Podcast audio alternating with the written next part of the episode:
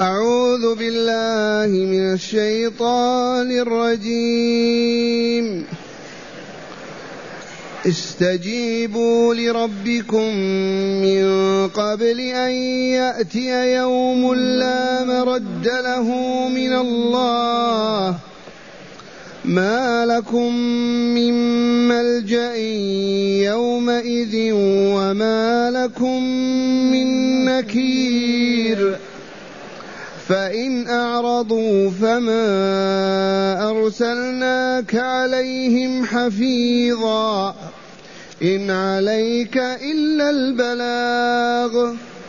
وإنا إذا أذقنا الإنسان منا رحمة فرح بها.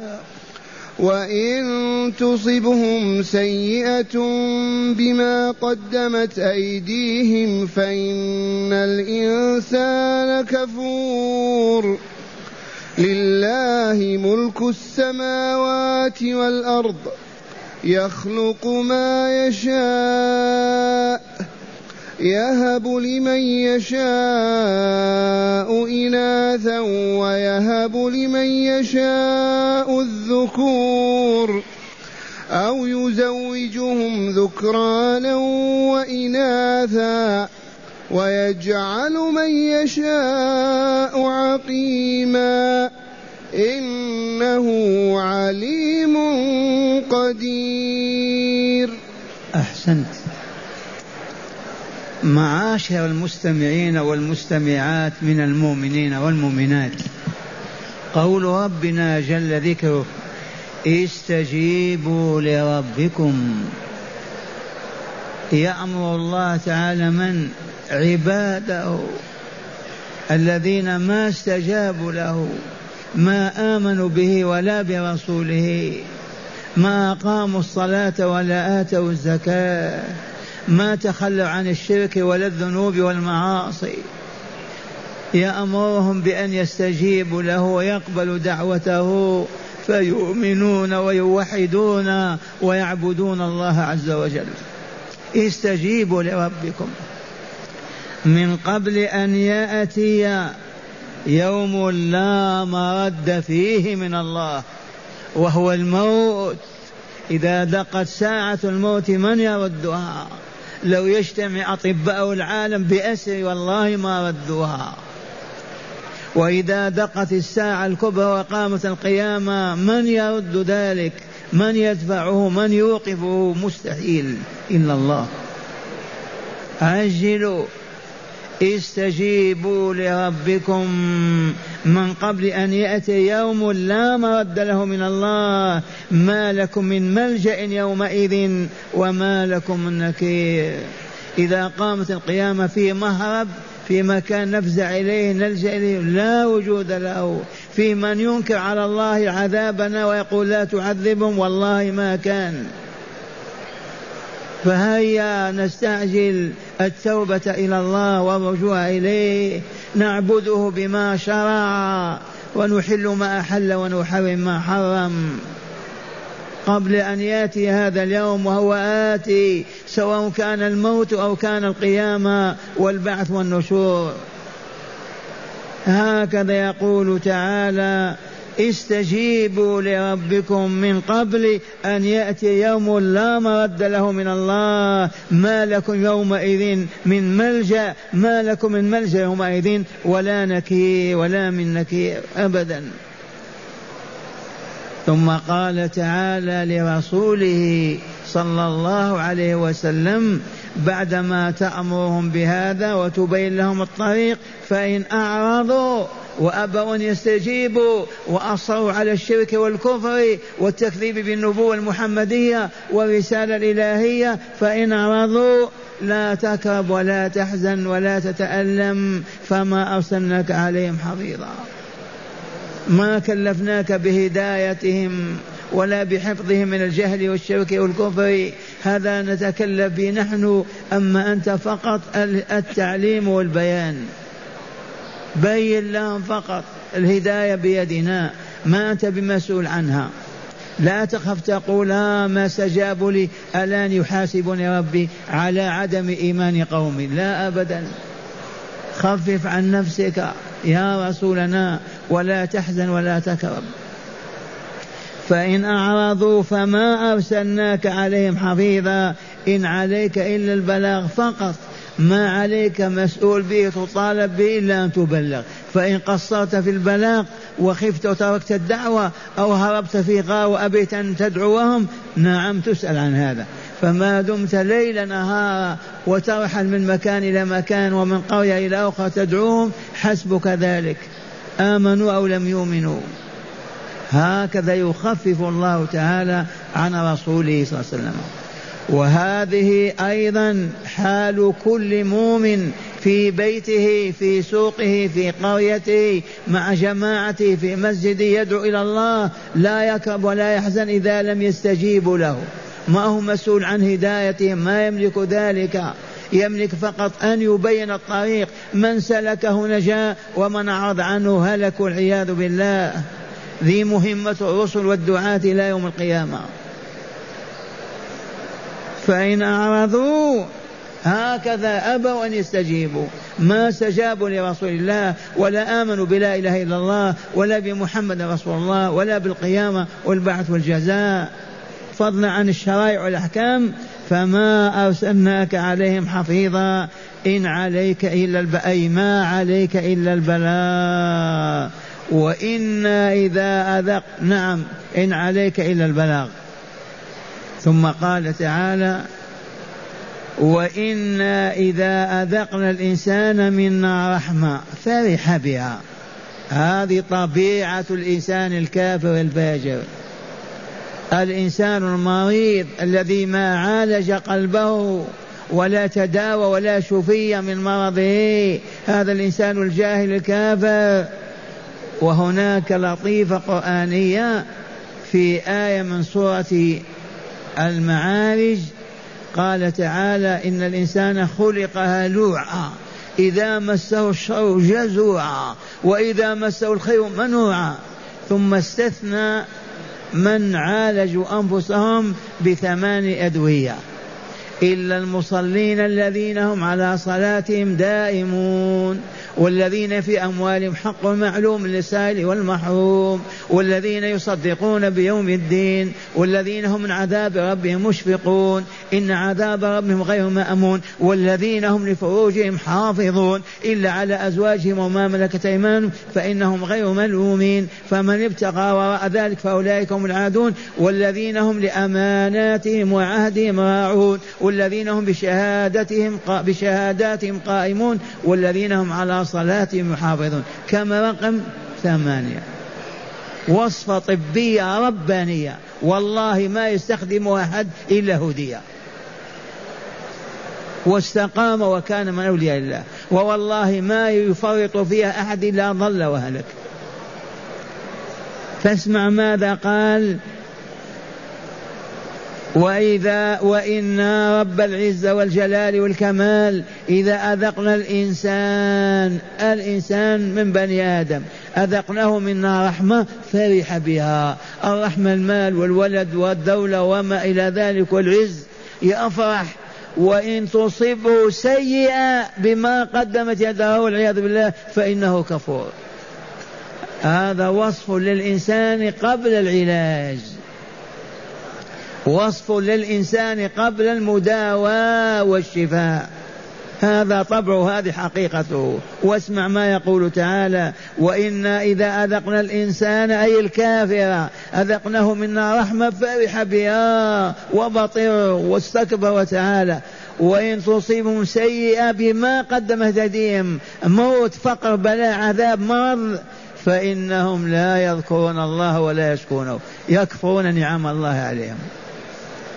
فلهذا هيا بنا نستخدم تلك الوصفة الطبية الربانية فنسلم من هذه الأمراض والأوجاع وننجو منها بإذن الله. وكلكم إن شاء الله استعمل الوصفة الطبية. نعيدها لكم. اسمعوها. إن الإنسان خلق هلوعا. ما معنى هلوعا؟ إذا مسه الخير من الشر جزوعا. وإذا مسه الخير منع والعياذ بالله. مسه الشر يصرخ ويبكي ويكفر. مسه الخير يمنعه ولا يعطيه. اللهم إلا المصلين الذين هم على صلاتهم دائمون. هذا رقم واحد. والذين هم إلا المصلين الذين هم في على صلاة إلا المصلين الذين هم على صلاتهم دائمون والذين في أموالهم حق معلوم للسائل والمحروم والذين يصدقون بيوم الدين والذين هم من عذاب ربهم مشفقون. لماذا إن عذاب ربهم غير مأمون؟ والذين هم لفروجهم حافظون إلا على أزواجهم أو ما ملكت أيمانهم فإنهم غير ملومين. فمن ابتغى وراء ذلك فأولئك هم العادون. والذين هم لأماناتهم وعهدهم راعون والذين هم بشهاداتهم قائمون والذين هم على صلاتهم يحافظون أولئك في جنات مكرمون. هذه الوصفة الطبية الإلهية من صاحب الدواء هذا؟ الله. أين توجد هذه الوصفة الدواء الدوائية؟ في سورة المعارج من كتاب الله عز وجل. وها أنتم تسمعون حقيقة الإنسان الكافر المعرض قال تعالى وإنا إذا أذقنا الإنسان منا رحمة فرح بها وإن تصيبهم سيئة بما قدمت يديهم فإن الإنسان كفور والعياذ بالله. والآن يقول تعالى في خبر عظيم لله ملك السماوات والأرض. لله ملك السماوات السبع والأرض ولا يملك معه أحد لا ملك مقرب ولا نبي موسى ولا عبد صالح فضلا عن فاجئ أو كافر. فإذا عرفتم أن الملك لله من أين تطلبون الغنى بالسرقة والتلصص أو بدعاء الله والضراعة إليه والطلب. إذا عرفنا, موقنين أن لله ملك السماوات والله ما نطلب إبرة ولا قلام الظفر من مخلوق أبدا. ليس إلا الله. إذ هو الذي له ملك السماوات والأرض. فكيف ندعو يا فلان ويا فلان ويا فلان؟ كيف نتنازع عن دين الله ونتواطى على أن نغني فلان أو نمدح ونثني عليه من أجل أن يعطينا أو يمنعنا وننسى ملك الملك عز وجل؟ لله لا لسواه لا لغيره ملك السماوات والأرض يخلق ما يشاء أن يخلق. فهذه المخلوقات كلها شاء الله خلقها فكانت. لو لم يشاء أن يخلقها والله ما خلقت ولا كانت. لا السماوات وما فيها ولا الأرض وما فيها. هذا هو الرب تبارك وتعالى. هذا هو الله جل ذو الجلال والإكرام. هذا الذي أنكره المنكرون وكذب به المكذبون. لله ملك السماوات والأرض يخلق ما يشاء. اسمع. يهب لمن يشاء اناثا ويهب لمن يشاء الذكور أنتم موجودون. منكم من ولد له ولد ولم تولد له بنت. منكم من ولد له بنت ولم يولد له ولد. أليس كذلك؟ ومنكم من جمع الله بين الابن والابنة البنت والابن. من الفاعل؟ الله جل جلاله. إذا يهب لمن يشاء إناثا ويهب لمن يشاء الذكور أو يزوجهم ذكرا وإناثا. يعطيه بنتين وولدين ثلاثة بنات أربع أولاد. ولد خمس بنات يجمع بينهم يزوج بينهم. أو يزوجهم ذكرانا وإناثا ويجعل من يشاء عقيما. لا يلد. كم وكم من مرأة لا تلد وإلا لا. كم وكم من رجل لا يولد له وإلا لا. من جعله عقيما. الله خالقه وربه ورب كل شيء. وهنا ستأتينا في الحاشية كلمة نتركها لها. يبقى والخنث المشكل ما هو مذكور؟ إذ الخنث المشكل إذا خنث خنثه غلب على ذكورته هو أنثى وإذا غلبت الذكور على الأنثى هو خنثى ذكر ما هو مشكل. ولهذا ما ذكره. لماذا قلت هذا؟ بعض المتشطحين قالوا ما يوجد خنثى في البشر. ما رأينا وكونك ما رأيت أنت رآه غيرك. ما هو الخنثى رجل لا شعر في وجهه كالأنثى وله ثدي كبير وله فرج فرج ذكر. هذا خنثى ولا لا؟ خنثى. مرأة فيها الوجه شعرها وكذا وفرجها فرج مرأة. خنثى. فالله تعالى ما ذكر الخنثى هنا لأنه ذكر الأصل ما هو. يخلق ما يشاء لمن يشاء إناثا ويهب لمن يشاء الذكور أو يزوجهم ذكرانا وإناثا. ويجعل من يشاء عقيما لا يلد أبدا. ثم قال تعالى إنه عليم قدير. عليم بكل ذرات الكون. والله لعليم بكل شيء. قبل أن يوجده علمه. قدير على فعل ما يريده. لو أراد أن يغير السماوات والله لغيرها. بكلمة كون تكون. هذا هو ربه هذا هو الله. من هو؟ خالقنا رازقنا موجد حياتنا موجد مماتنا الذي رفع السماء فوقنا والأرض تحتنا. من هو؟ الله. نسأل الله خشيته وحبه. اللهم اجعلنا من أهل خشيتك وحبك يا رب العالمين. والآن مع هداية الآيات. بسم الله والحمد لله. والصلاة والسلام على خير خلق الله سيدنا ونبينا محمد وعلى آله وصحبه. من هداية هذه الآيات أولا وجوب الاستجابة لله تعالى في كل ما دعا العبد إليه وذلك قبل أن يطلب الاستجابة ولا يمكن منها. هكذا من هداية هذه الآيات التي تدارسناها وتلوناها. منها وجوب الاستجابة إذا دعاك الله أجب. طلب منك أعطي. قال خذ خذ. لا بد من الاستجابة لله لأنه سيدنا ومالك أمرنا وبيده حياتنا وموتنا. كيف نعرض؟ كيف ينادينا ولا نجيب؟ فمن أعرض والعياذ بالله أهلكه الله وأخزاه ولعنه وأرداه في العذاب. نعم. ثانيا على الدعاة إلى الله تعالى إبلاغ مطلوب الله تعالى من عباده ولا يضرهم بعد ذلك شيء. من هداية الآيات كما بينا أن الداعي إلى الله ما يضره إذا ما استجابوا له. هو في قريته في بيته مع إخوانه يأمرهم بالمعروف ينهاهم عن المنكر يبين لهم الطريق استجابوا بها ونعمة ما استجابوا لا شيء عليه أبدا. لا يكرب ولا يحزن. أجره عظيم ولا شيء عليه أبدا. بدليل هذه الآية. فإن أعرضوا فما أرسلناك عليهم حفيظا. إن عليك إلا البلاغ فقط. نعم. ثالثا بيان طبع الإنسان وحاله قبل أن يهذب بالإيمان واليقين والطاعات. بيان طبع الإنسان قبل أن يهذب بالإيمان وصالح الأعمال. عرفتموه وإلا لا؟ إن الإنسان خلق هلوعا. كيف هلوعا؟ إذا مسه الشر جزوعا وإذا مسه الخير منوعا. والله هو هذا الإنسان. إلا إذا عالج وشفي. علاج أي مستشفى هذا؟ ما هو الدواء؟ بينه تعالى في آيات من سورة المال يعالج ويشفى. يترك والله كما أخبر تعالى. إن مسه الخير منعه وطغى وتكبر وتجبر. مسه المرض والجوع والفقر صرخ وبكى ولصق في الأرض ولا يعرف الله.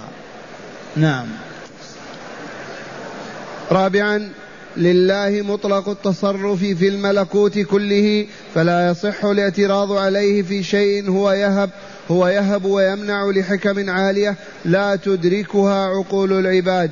نعم من هداية الآيات أن الملك لله يحيي يميت يعز يذل يرفع يضع يعطي يمنع. لا اعتراض عليه. إذ الملك له وبيده ويجب على البشرية والجنية معهم أن يفزعوا إليه هو الذي بيده كل شيء. فلا يدعى إلا هو لا يتضرع إلا إليه لا يطرح بين يدي مخلوق إلا بين يدي الله. هو الله مالك كل شيء وبيده كل شيء. ومن أعرض عنه واستغنى عنه أعرض الله عنه واستغنى عنه وأهلكه. نعم. خامسا وجود عقم في الرجال وعقم في النساء. هذه اللطيفة تأملها تأنب شوية وارفع صوتك. قال وجود عقم في الرجال وعقم في النساء. وجود عقم في الرجال وعقم في النساء. موجود وإلا لا؟ موجود. كم من رجل تزوج أربعين سنة ما ولد. كم من مرأة كذلك ما ولد. موجود هذا العقم وإلا لا؟ من أوجده؟ الله. ما أراد أن يخلق ولد من هذه. هذا العقم. نعم. قال ولا بأس بالعلاج الجائز المشروع عند الشعور. بالعقم أو العقر. لا بأس بالعلاج الجائز. إذا قالوا المرأة العقيم أو العاقل كذا لو تستعمل الحبوب الفلانية الطعام الشراب إبا لا بأس. الرجل كذلك يستعمل كذا كذا. هذا جائز. إذا كان عرفه الناس أنه نفع الله به كعلاج الأمراض فالعقم كالمرض يعالج. لكن هاتي. أما ما ظهر الآن من بنوك المني والإنجاب أما ما ظهر الآن من بنوك. المني. بنوك كذا. المني نعم. تبيع المني. تبهتم. صيدلية تبيع المني. هذه مرته ما تلد هو خاف عن نفسه يشتري مني من شخص آخر ويستعمله. هذا لا يحل ولا يجوز لا يحل ولا يجوز أبدا. هذا موجود صيدلية تبيع المني اقرأ. قال أما أما ما ظهر الآن من بنوك المني والإنجاب بطريق صب ماء فحل في فرج امرأة عاقر. من صب ماء فحل في مرج ماء في فرج ماء عاقم وما, نعم. وما إلى ذلك فهذه من أعمال الملاحدة الذين لا يدينون لله بالطاعة له, والتسليم لقضائه وإن صاموا وصلوا وادعوا أنهم مؤمنون إذ لا حياء لهم ولا إيمان لمن لا حياء له. وحسبهم قبحا في سلوكهم. هذا الكشف عن السوءات بدون إنقاذ حياة ولا طلب رضا الله رب الأرض والسماوات. هذه الحقيقة بلغوها. لا يحل لمؤمن أن تكشف فرجها وأن يصب فيها مني غير مني زوجها.